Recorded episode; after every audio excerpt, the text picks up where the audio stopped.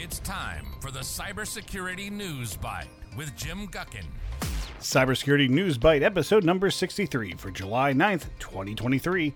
Android patches three actively exploited vulnerabilities, voice authentication broken with a 99% success rate, JumpCloud resets API keys amid an ongoing cybersecurity incident, and Team Fisher tool exploits Microsoft Teams to deploy malware.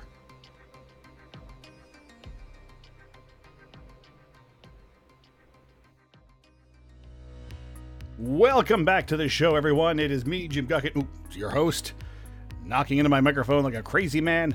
Uh, we have a lot of stories going on this week, some of them very interesting. Uh, and for those of you who are watching on YouTube, yes, new haircut uh, for the summertime. Uh, thanks so much for listening to our show. Don't forget you can uh, find us uh, on cybersecuritynewsbite.com, which has all the stories I talk about here, as well as you know the links to where I got these articles, so you can do your own you know uh, reading of the material. So for the first uh, story that we have this week, very interesting one, um, because we are at this point very used to um, having uh, updates to our Android devices. If you have Android, if you have Apple, you're very used to having those. And generally, 99% of the time, they are absolutely just regular updates that we just deal with. Um, so, July's Android update, though, um, did take care of 46 new software vulnerabilities they found, but there was three in that 46 that you really need to pay attention to because they're not just, you know, your typical uh, updates at this point. They are ones that you need to pay attention to because they are being actively exploited by, you know, the malicious actors out there. Uh, the first one we're going to talk about here is CVE 2023 26083. Uh, it is a memory leak flaw. Uh, this is all part of the ARM Mali, uh, M-A-L-I, GPU driver, uh, and it affects the Bifrost, the Avalon, and the Valhalla chipsets. Now, this is one that is not new. Uh, it's, it's been around for a while. In fact, uh, back in April, uh, CISA, which is the Cybersecurity and Incident Security Agency of the U.S., uh, put out a warning for it, which you can find the link in the show notes. Um, and it was also used back in December of 2022 in the big uh, Samsung spyware issue. So, not new stuff at all. In fact, it's been actively exploited for for quite some time, at least back since December. Uh, so, yeah, make sure you're patched up against that one. Uh, the next one is CVE 2021. Once again, a little older here. 2021 29 256. Once again, this has something to do with the Bifrost and Midgard ARM uh, Mali uh, GPU kernel drivers. Uh, if these are exploited, and they are exploited in the wild, uh, they allow some unprivileged users to gain unauthorized access to, you know, sensitive data. So, not necessarily one uh, that you want. And yes, they can gain access to data you may not want people to have access to, uh, but it can also escalate their their privileges on your phone to the root level, meaning they have full control over your phone. And if you're not like technical and get into your phone, that's more access than you have. Uh, the third one, which is another one you should be watching out for, uh, is 2023 uh, CVE 2023 2136. Uh, this impacts uh, Skia, which is Google's open source multi platform 2D graphics library. Uh, and this one was interesting because it was found as a zero day in Chrome, and now they're just getting around to patching this in uh, Android devices. This would allow a remote attacker to perform a sandbox escape, meaning they could get out of the the the kind of the box that your operating system puts them in to kind of for security reasons. It can escape that and implement uh, code, you know, in your general Android device. Uh, very scary. These three are actually, as I said, exploited currently in the wild, meaning attackers are currently utilizing these to do attacks. Uh, and these are to the point where it's not just your run of the mill bad guys. I mean, uh, nation states are using this. Uh, there's a lot of talk on this. So there are ones that, regardless of what the CVE, uh, CVSS score on these are, these are ones that, if you have Android devices in your environment, it is critical, crucial that you update uh, as soon as possible with the July updates. Now, you should always be keeping up to date with them. As soon as my phone gets uh, the updates, my personal phone, I always make sure to run the updates. Most of them because they are security updates. Yeah, there's some feature updates you get here and there, uh, but really it comes down to ones that um, you really want to focus on. Now, there is one more out of the 46 that is not actively being exploited that I can tell, uh, but it is something that I want you to be aware of that is addressed in this Android July update, which is CVE 2023 21250. Uh, and this allows uh, remote code execution with no user interaction, meaning they can exploit this without you having to click anything, without running anything. Um, and you don't need any um, elevated privileges. They don't need to do any other kind of attack first. Just on the base operating system, they are able to run this. So I highly recommend uh, that if you have Android devices, one, you should, if you're in an organization, you should have these devices locked down to what people can or cannot do. And you should be checking all the time to make sure that they are being updated uh, like you would a server. Whether this is BYOD or corporate devices, this is something you do. For personal people, the second your phone tells you there's an update, do not delay, just run it. I know it's a pain in the butt. I hate when my phone updates because it takes like 20 minutes and I don't have my phone on me and I get anxious just because I don't have my phone on me. What if someone's trying to call right now? Uh, but these are the reasons why these updates are there, and they're very important uh, because they need to get done. They need to be fixed. They need to have the attention paid to them. Um, because yeah, usually they're fixing bugs, they're fixing, they're adding new features to it.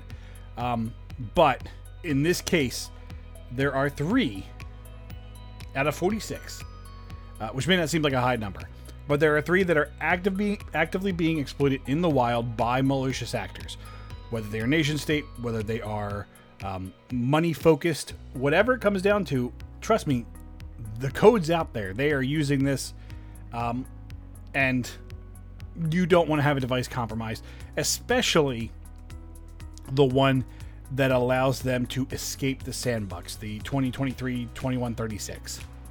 Because if they can do that, then they can get access to you know everything on the device. Uh, especially if you have a BYOD thing where you're, you know, you're opening that data in a sandbox environment, very limited, very restricted. Maybe you can't save things to personal devices. Yeah, that that escapes that. So really uh, something that you want to make sure that you pay attention to and uh, that you are patching as soon as it you know becomes available for our second story this week. Um, and it's not really I, I don't want this to be like the freak out one. Um, but it should be something that you take with uh, a warning. So, uh, in the University of Waterloo, there is a group of computer scientists um, who have discovered a method um, that can create a deepfake so well that it will bypass voice authentication security. Uh, and I point this out because deepfakes are one, one going to continue to get better. Uh, but this is a very minimal attack. So you don't necessarily have to worry about this per se. Uh, and I'll explain all through the attack how it works and why you should at least keep it in the back of your mind. So, we don't often deal with voice authentication. You're used to having your phone device pop up, pin code sent to you, little key with the rotating numbers on it. Like, those are things that we are used to dealing with when it comes to uh, authentication tokens. Well, there are some companies out there that identify people via their unique voice print.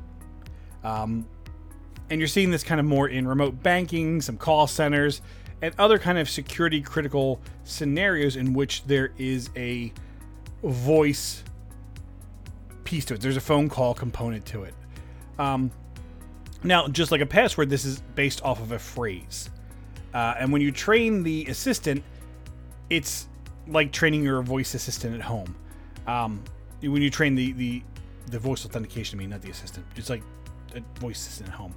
Um, so if you ever set up Google or Alexa or um, Siri, you know they have you repeat a couple phrases over and over again so that it can kind of find the variation in your voice and kind of digitalize that and then put it into the code that's kind of like a fingerprint for you.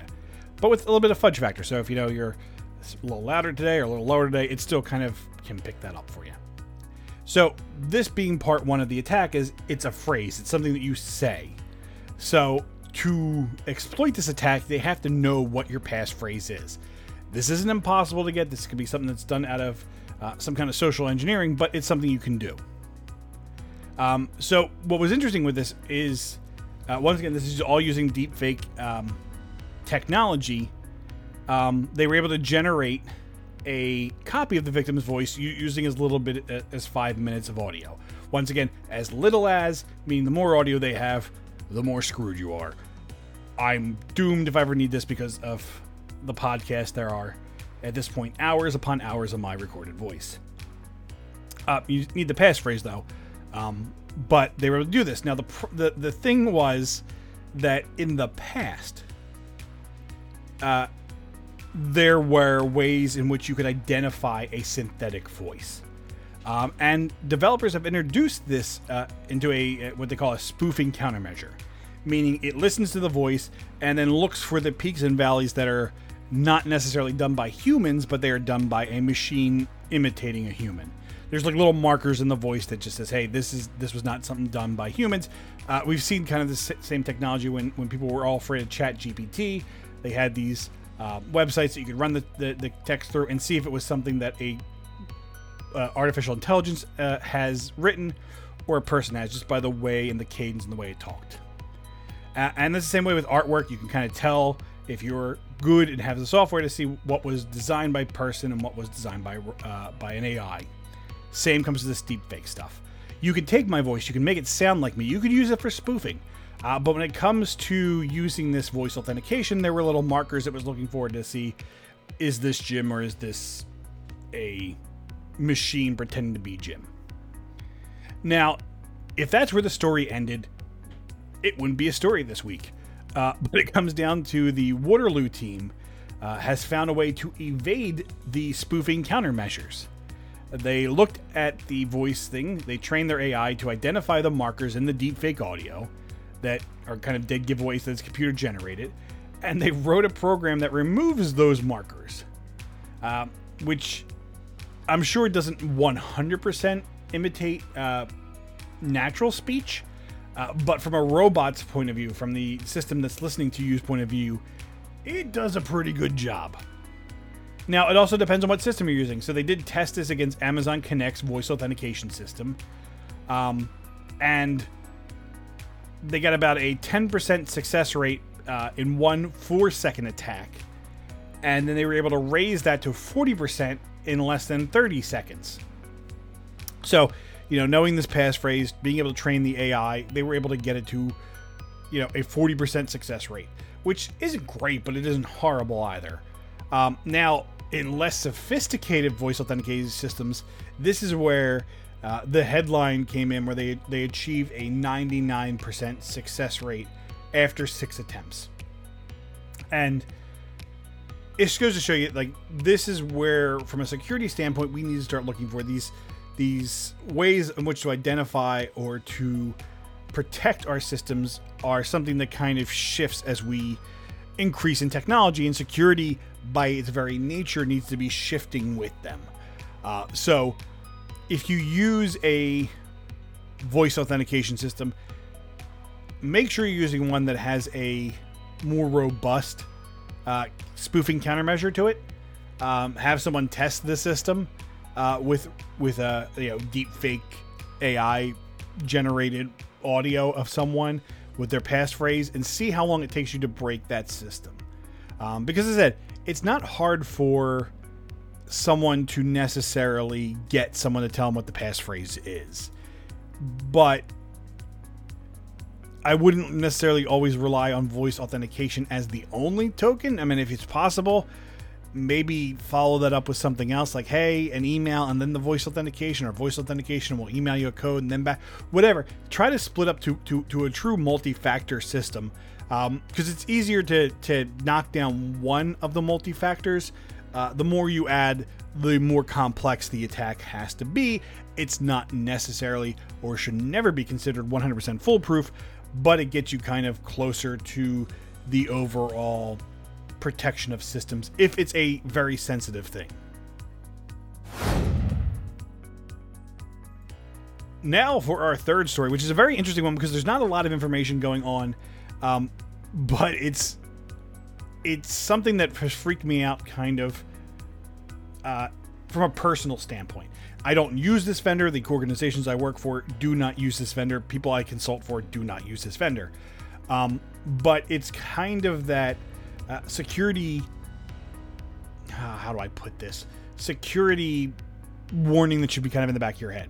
So, we're talking here about JumpCloud, and they are a provider of cloud based identity and access management solutions.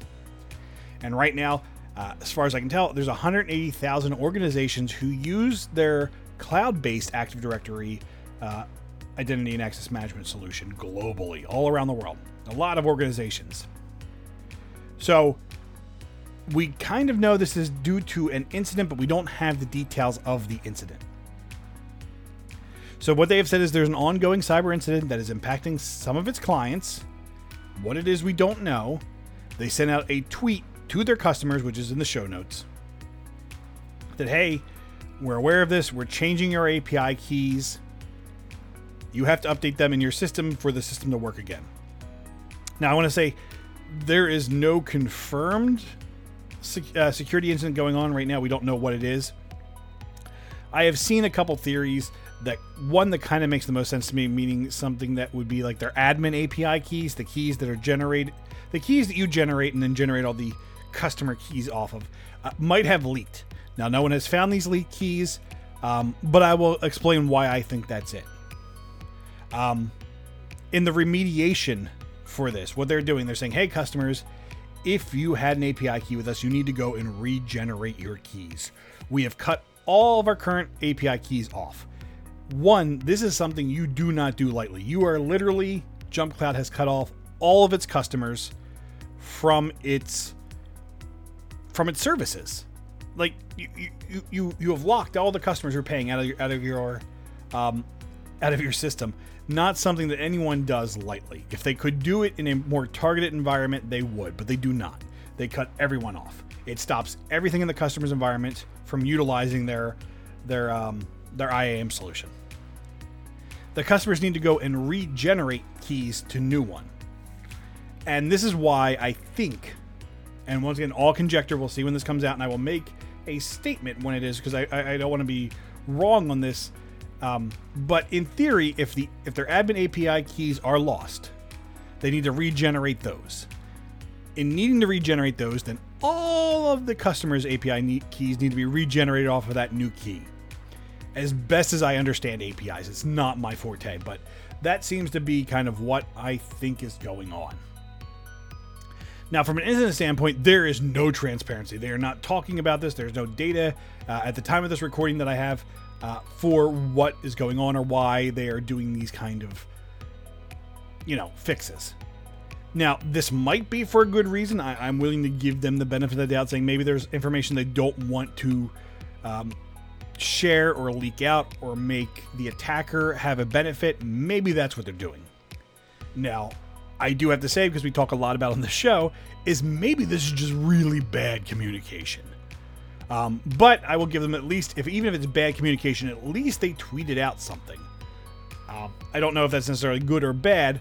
Um, I would hope there's more communication. I hope maybe that, that maybe because I'm not a customer and no one I know is a customer, um, I'm just not seeing the full communication now. They're, they're kind of holding that back and just talking to their customers. If that's the case, then they are doing well.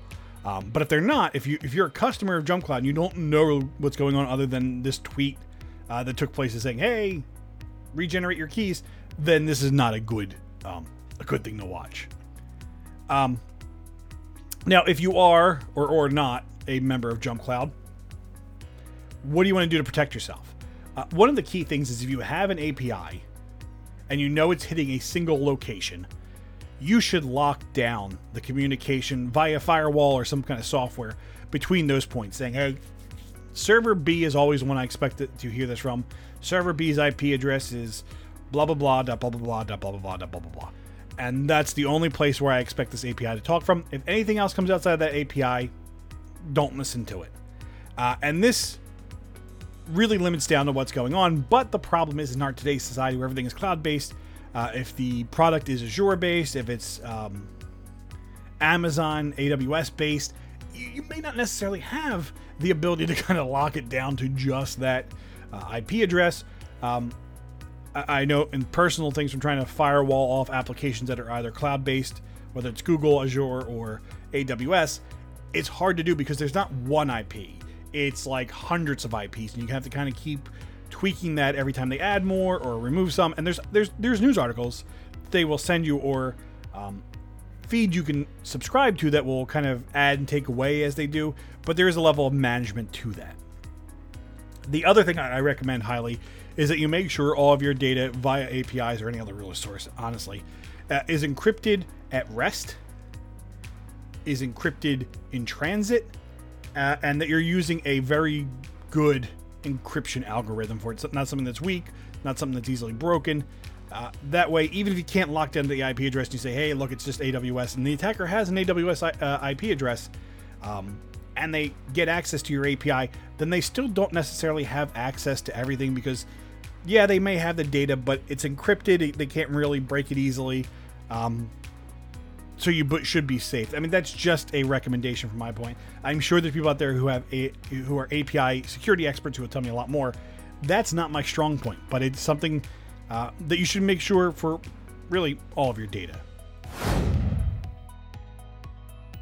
For our final story this week, for those of you who are in love with uh, Microsoft Teams or uh, Microsoft in general, uh, on GitHub there is a exploit available called Teamfisher. It's a new tool that can enable attackers to misuse a vulnerability that's currently active in the team system. And I'm going to talk about my personal feelings of Microsoft's answer at the end of this, but let's explain kind of what it is. Uh, it is an automated script that delivers malicious files to a user's system. Now, this operates seamlessly environments that permit communication between internal and external Teams users. So, from that fact, it's a very you know specific use case. Your Teams environment has to allow um, communication between internal and external Teams users. If you have guests in your environment, then you are um, you're vulnerable to this. Uh, and this came out this this this Team Fisher thing came out last month. Um, well, I should say started last month uh, by two researchers at JumpSec. Uh, they highlighted the issue, the vulnerability, explained that attackers could bypass a security feature in Teams, uh, and they did this by uh, they did this by changing an internal and external recipient ID in the post request. So, in web development, for as little as I know, there's a GET request which pulls data, and there's a POST saying you push data to it. So by changing the internal and external recipient in a message, when you're sending it, uh, you can trick the system into treating an external user, so you're one of your guests on your system, as an internal one. And then the U.S. Navy's Red Team published the Team Fisher exploit. Yay! Uh, so uh, the cool thing about Team Fisher is it is a Python based tool that provides a fully automated attack, meaning the, the, attackers don't really have to do much. It does everything for you.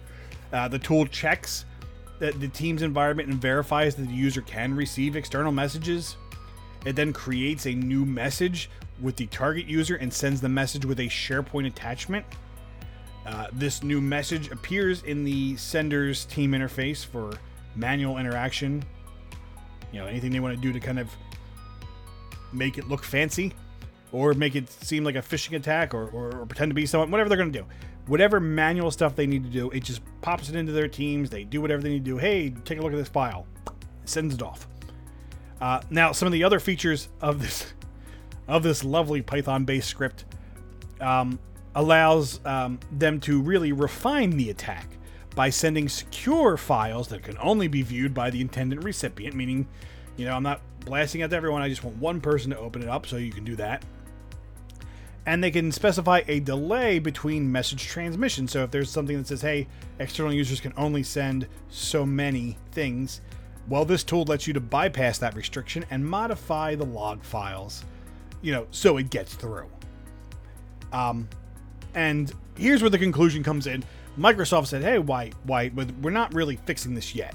Um, we advise that you use good cybersecurity hygiene, including exercise caution when clicking on links to web pages." Microsoft, you are aware phishing is like the number one way to get into a system. You can social engineer most things out of people. Most hacking today is done via social engineering or phishing. So by telling us all like, hey, just don't click on links, as if everyone in the security community would go, oh, oh, I, I didn't know that. I was for a while I was just telling people to click on every email that came in or every message that came in. There's most organizations don't have 40 warnings saying, "Hey, this is coming from an outside source. Be careful," or "Hey, if you're uh, not waiting for a message to come in from someone, double check before you click on it." Like these are all stuff that security people have been telling end users forever, and it's not the end user's fault here. This is Microsoft's fault. There's a there's there's a vulnerability for two months, and you go, "Meh." Now, Microsoft also said, "Hey, you need to warn your end users to be cautious when opening unknown files or engaging in file transfers. Yeah, this is not this is not it. I mean, I recommend uh, where possible you tell your users this. But this should not be an official statement from Microsoft. This is a horrible statement from Microsoft. Um, now, I will say they did say, look, look, if you don't need external tenants on, if you don't need guests in your network, turn it off if you do create a list of trusted domains, but once again, if that trusted domain is breached, well, then the vulnerability is still there. So, thanks, Microsoft, but you're not really fixing at this point. Now, I might say maybe this is more complex, but Microsoft has a lot of vulnerabilities that we deal with. And their answer is like, well, don't, don't click on the exe file because that could be a virus or malware. Or don't like these are stuff we should know. These are stuff we should know Microsoft. And, and if it's not something we know, I, I guarantee you, most security people out there, most IT people are telling their users this on a regular basis. Your press release doesn't need to say, hey, this is what you need to do to fix it. Because we know. We know. This is not new. We, we've been having this fight forever. So, be better. Because this does not help me whatsoever. Especially if you're in an organization that requires external users. And it's becoming more and more common as more and more people have Teams. It's a good way to sh- share and secure files back and forth. And it's traceable for most systems. So, this is something that we need to do better on. And hopefully, they come up with a patch soon. But if not, heed their warnings. Just do um, files with those you trust. Do a trust list where you can. Turn off where you can. That's really all we can do to kind of help this. Thank you so much for listening. Don't forget, we are here almost every week, except for every once in a while, like last week, we're off for the July 4th holiday here in the US. Um, but you can find us on whatever podcast software you like. If it's not there, let us know. We'll add it there, but make sure you interact, like, comment, whatever on those podcast things like you always do. If you're on our YouTube channel, make sure you like, subscribe, get these as they roll out. Uh, you know the deal at this point. Uh, don't forget to check our website, cybersecurity.newsbite.com.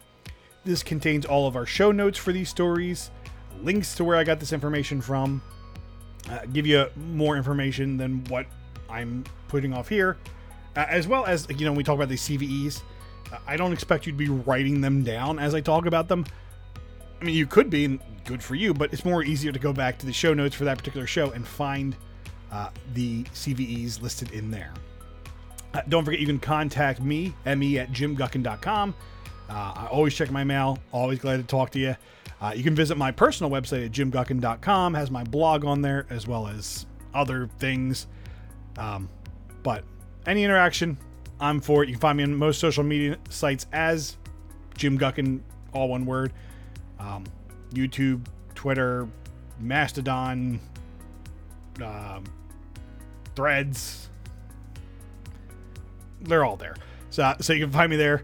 Uh, don't forget to stay safe online, and we'll catch you again next week. You've been listening to the Cybersecurity News Bite with Jim Guckin. Learn more about our show at cybersecurity.newsbite.com.